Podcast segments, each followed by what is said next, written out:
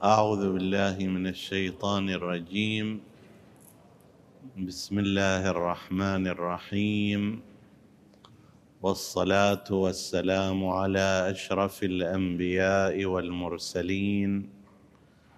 سيدنا محمد وعلى أهل بيته الطيبين الطاهرين.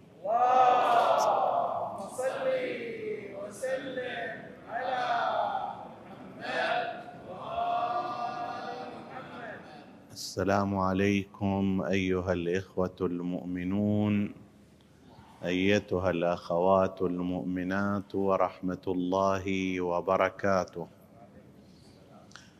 لا يزال حديثنا في وصية الإمام أبي الحسن موسى بن جعفر الكاظم عليه السلام لهشام ابن الحكم البغدادي فيما يرتبط بالعقل. وقد ذكرنا في وقت مضى الجهات التي تميز هذه الوصية لجهة القائل الناطق بها وهو إمام معصوم لا ينطق إلا بالحق والصواب ولجهه المخاطب والمستمع وهو هشام بن الحكم الذي كان بالذات في علم الكلام والأمور العقائدية والعقلية في أعلى الدرجات وكان لهذا مقربا من الإمام الصادق عليه السلام والإمام الكاظم صلوات الله وسلامه عليهما. وقد نقلنا شيئا عن سيرته وحياته في حديث سابق. وأشرنا إلى جهة أخرى إشارة عابرة أيضا أن هذه الوصية بالعقل تأتي في وقت في ذلك الوقت كان النزاع فيها بين اتجاهات متعددة في الأمة الإسلامية متطرفة. في موقع العقل ومركزه في الشريعة. فبين جماعة وهم أهل الحديث جنبوا العقل ومنعوه من كثير من المواقع التي ينبغي أن يكون فيها. وقالوا إذا ورد نص وحديث فلا كلام للأحكام العقلية مع أن الحديث والنص هو خبر من أخبار الآحاد كما يقولون. ويحتمل أن يكون حتى وإن كان الناقل ثقة يحتمل فيه الاشتباه وعدم الحفظ وبالتالي ينبغي أن ينظر إلى مضمون الرواية والحديث الذي ينقله هذا الناقل وهل هو على خلاف ما تقتضيه العقول والأصول أو لا؟ لكن أهل الحديث مثلا منعوا العقل من الوصول إلى هذا المستوى في مقابلهم المعتزلة الذين أقحموا العقل في كل مكان ومنعوا النص في كثير من المواضع بدعوى أن هناك أحكاما عقلية أو عقلائية تمنع منه. وكلا الطريقتين كانت خاطئة. هذه مفرطة وتلك مفرطة. هذه متطرفة في الإقحام وتلك متطرفة في المنع. يأتي مثل هذه هذا الكلام من قبل الإمام الكاظم عليه السلام عن العقل ودوره وأهميته لكي يضعه في المنطقة الوسطى الصحيحة في الشريعة الإسلامية بالإضافة إلى بعض الجهات السياسية والوقتية والزمنية التي تقتضي المصير إلى تحكيم العقل وعدم الانسياق وراء العواطف الساخنة والهبات السريعة كما أشرنا إلى ذلك في وقت مضى. نبدأ هذا اليوم بالحديث اولا عن نقل بعض كلمات الإمام الكاظم ووصاياه في هذا الجانب ثم نعرض إلى نوع تعريف للعقل كيف ينبغي أن يفهم. فيما جاء في الوصية قال إمامنا الكاظم عليه السلام كما نقل هذه الوصية الشيخ الكليني في الكافي. قال يا هشام إن الله تبارك وتعالى بشر أهل العقل والفهم في كتابه. فقال فبشر عبادي الذين يستمعون القول فيتبعون أحسنه أولئك الذين هداهم الله وأولئك هم أولو الألباب. العاده أن الكتاب الديني المفروض أن يبشر المتدين والمؤمن والمصلي والعابد. وقد فعل في موارد أخرى لكن هنا الله سبحانه وتعالى من خلال القرآن الكريم يبشر عباده من هم هؤلاء؟ الذين يستمعون القول.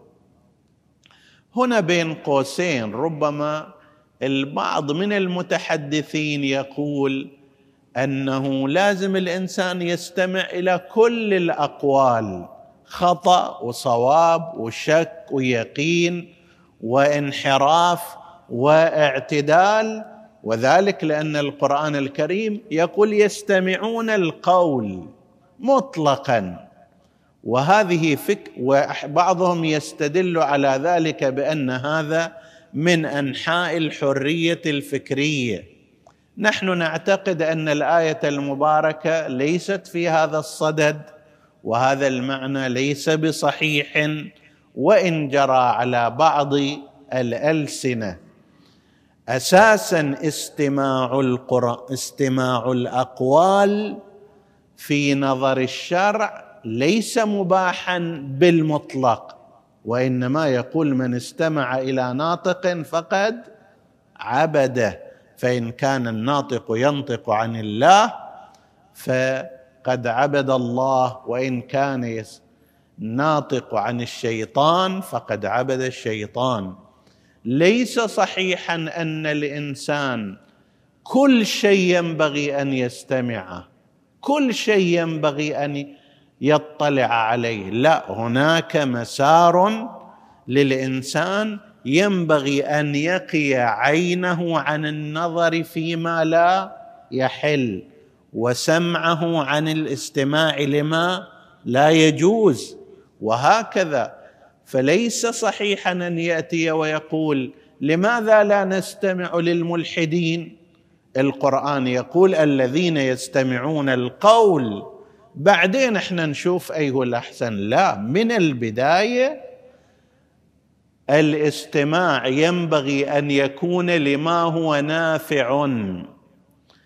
الرؤية ينبغي أن تكون لما هي لما هي نافعة من الكتب والأفكار وما شابه ذلك. والشاهد على ذلك بالإضافة إلى الروايات الكثيرة التي تشير إلى أن سمع الإنسان مسؤول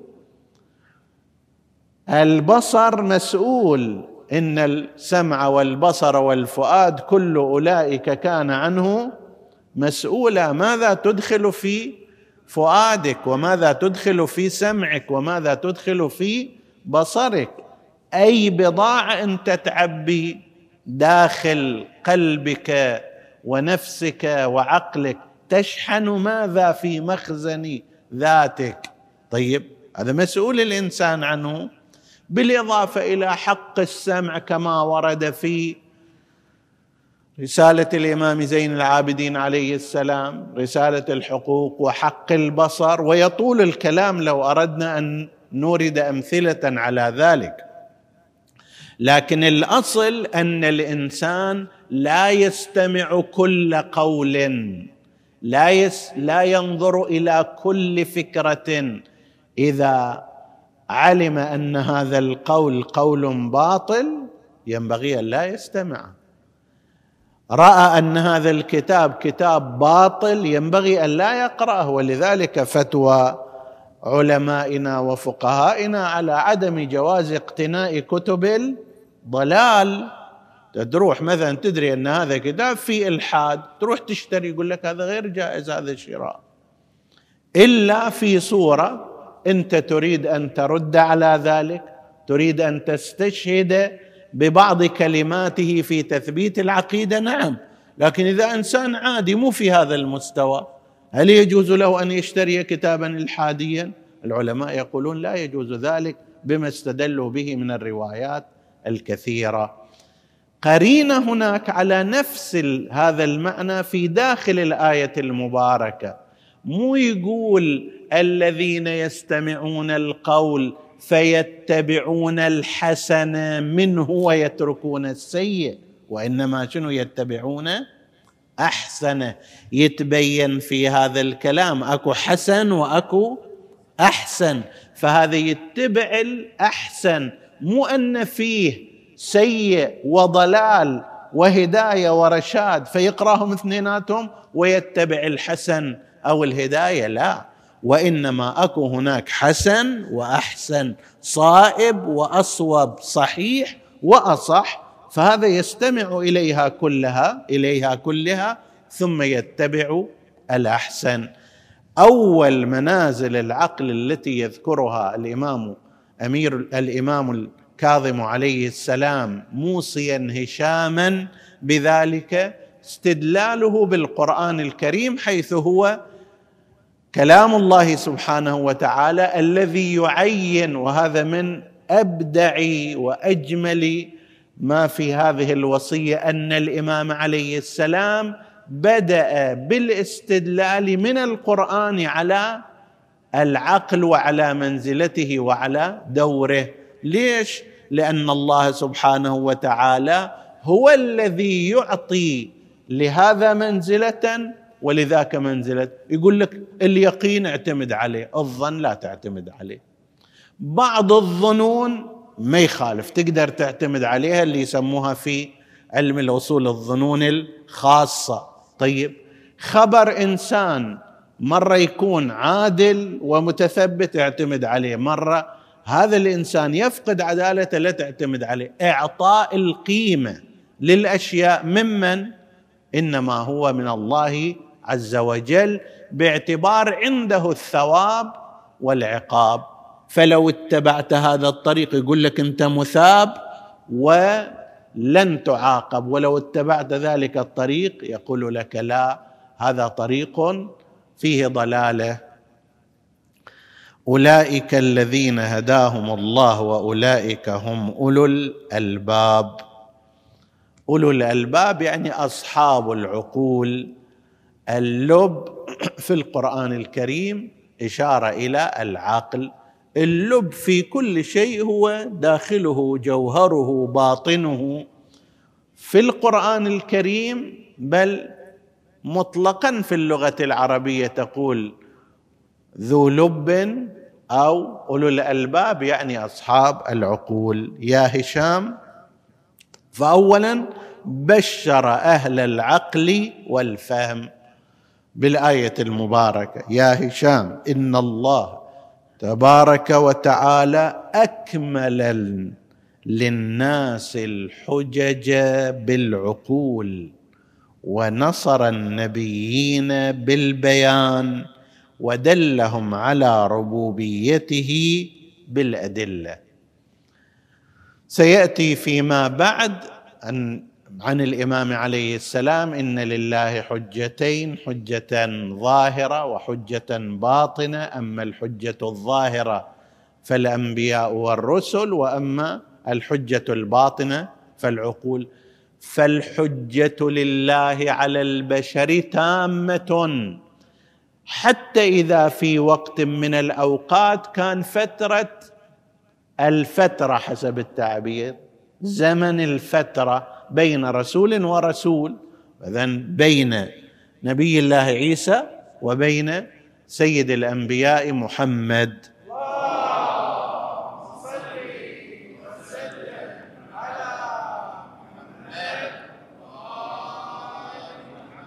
وهكذا بين مدة موسى وعيسى وأمثال تلك هذه يسمونها زمن الفترة يعني لا يوجد هناك رسول ظاهر.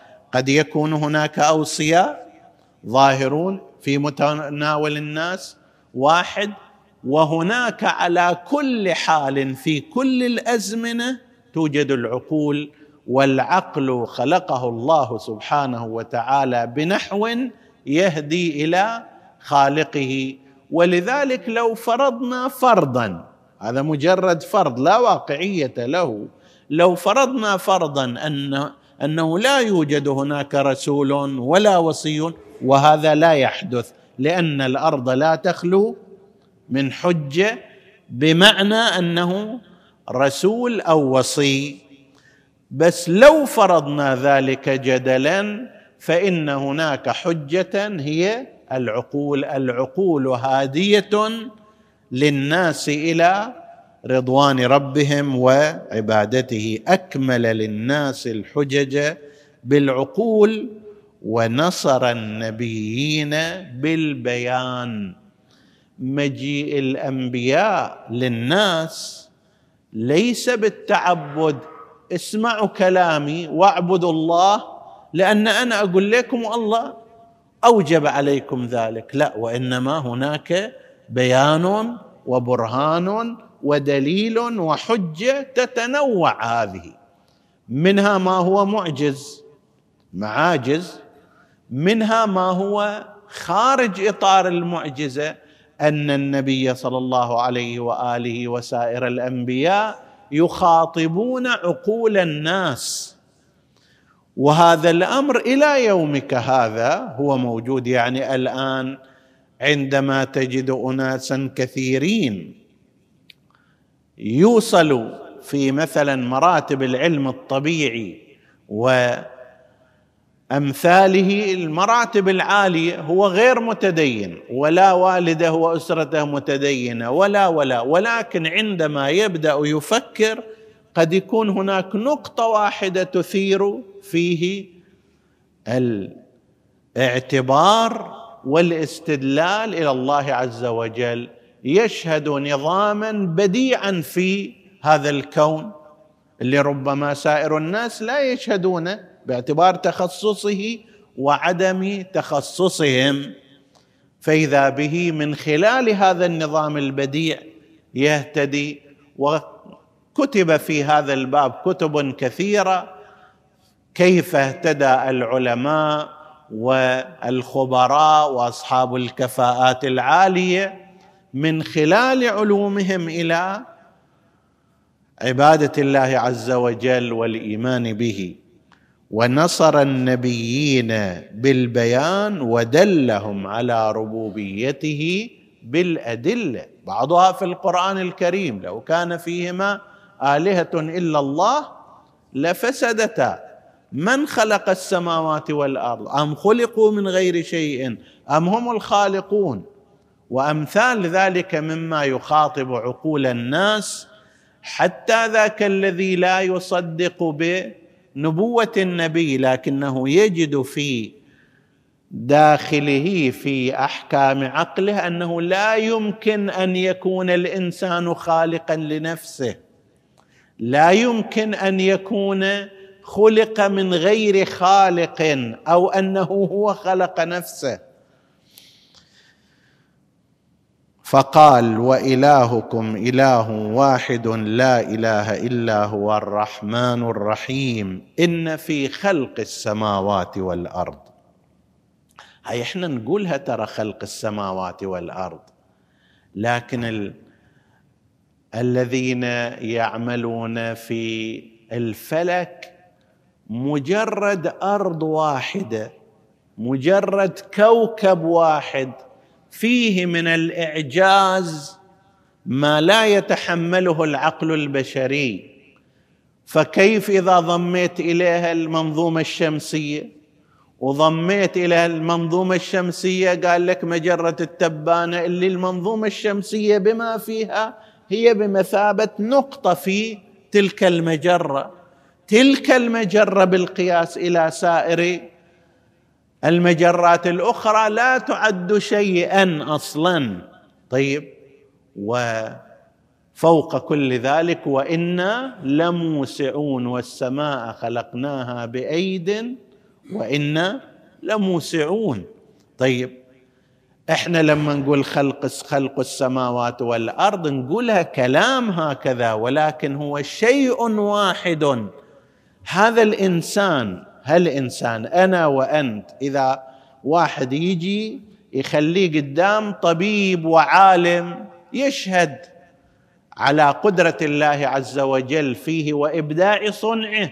وهذا فد واحد من مليارات البشر اللي عاشوا على هالأرض اللي الأرض شيء لا حجم له في المنظومه الشمسية وهكذا تتسلسل. طيب. فلما يقال إن في خلق السماوات والأرض لا ينبغي أن يؤخذ على أنها كلمة الشكل عابرة.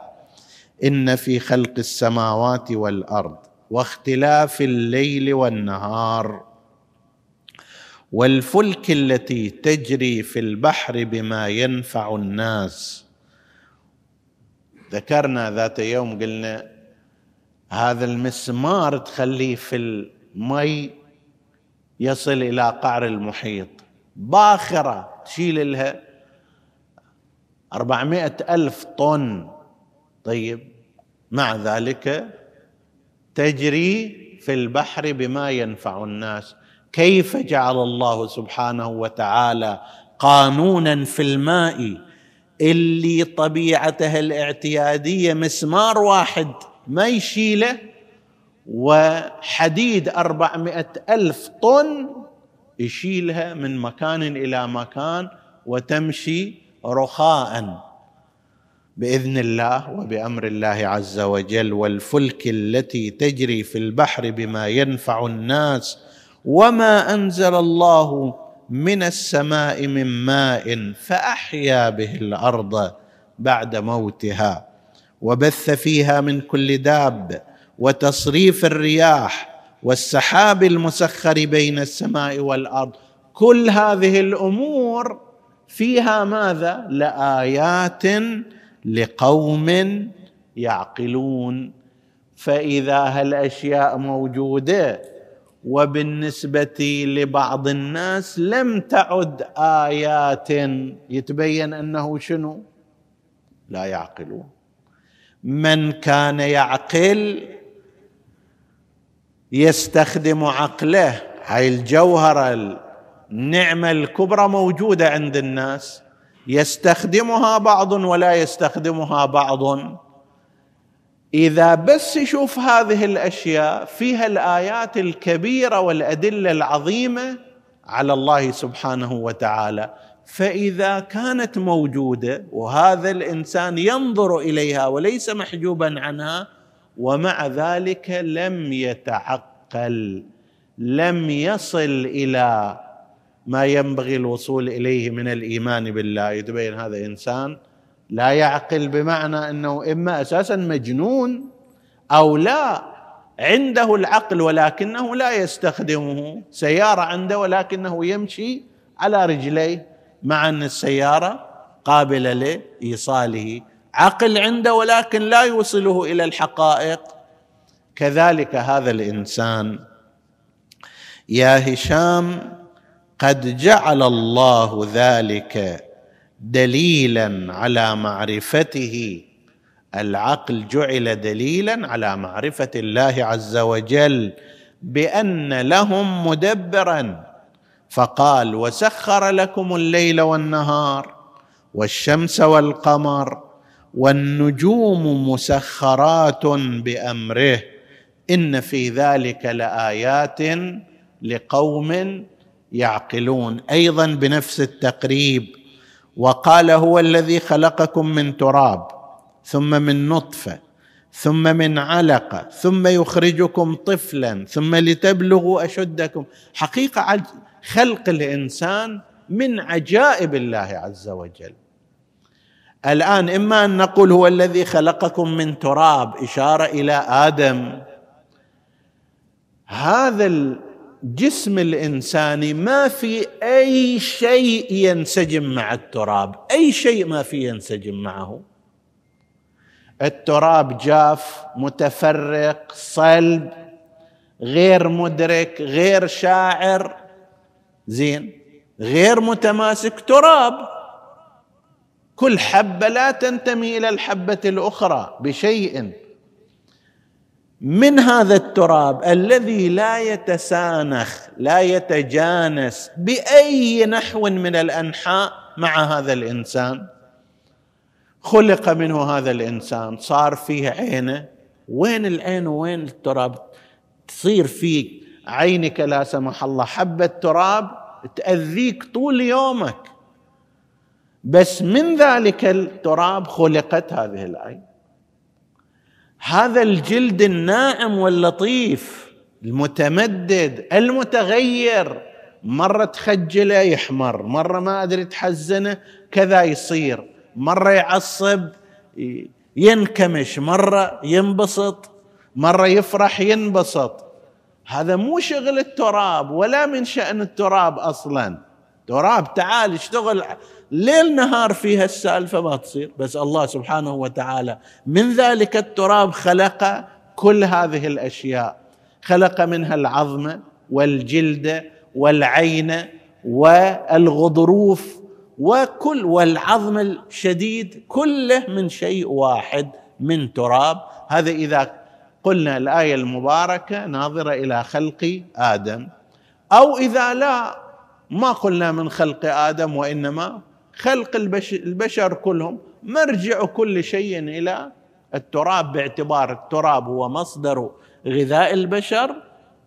نباتيا كان أو حيوانيا يتحول إلى خلايا والى طاقة والى ما أدري ما ينتجه الجسم من المادة المنوية للرجل ومن البويضات للمرأة.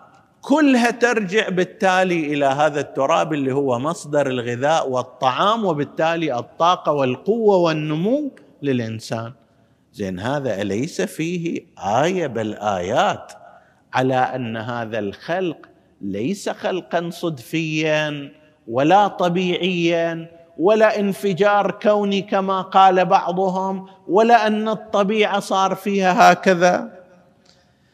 هو الذي خلقكم من تراب ثم من نطفة مراحل تطور ثم من علقة ثم يخرجكم طفلا ثم لتبلغوا أشدكم ثم لتكونوا شيوخا ومنكم من يتوفى من قبل.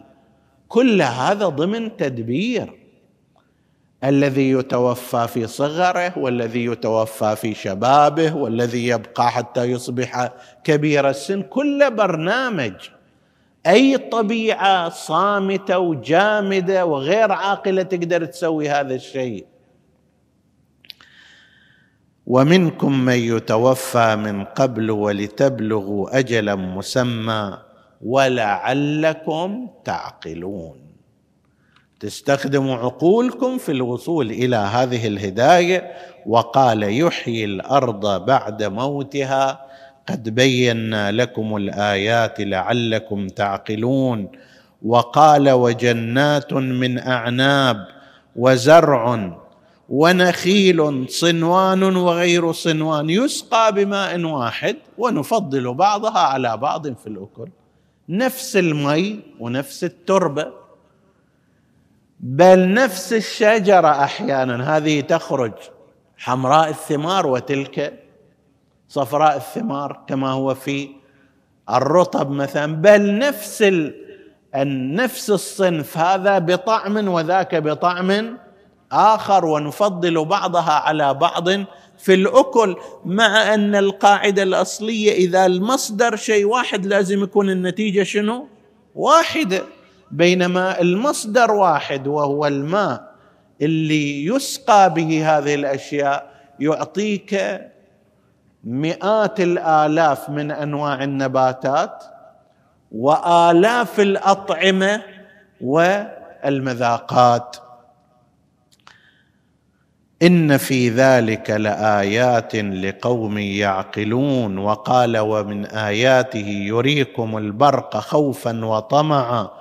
وينزل من السماء ماء فيحيي به الأرض بعد موتها. إن في ذلك لآيات لقوم يعقلون. واستمر إمامنا الكاظم عليه السلام في استعراض بديع للآيات التي ورد فيها الحض والحث على التعقل وأن ذلك طريق إلى معرفة الله والإيمان به. نستكمل الحديث إن شاء الله فيها وفي غيرها من المطالب في وقت لاحق. وصلى الله على محمد وآله الطاهرين.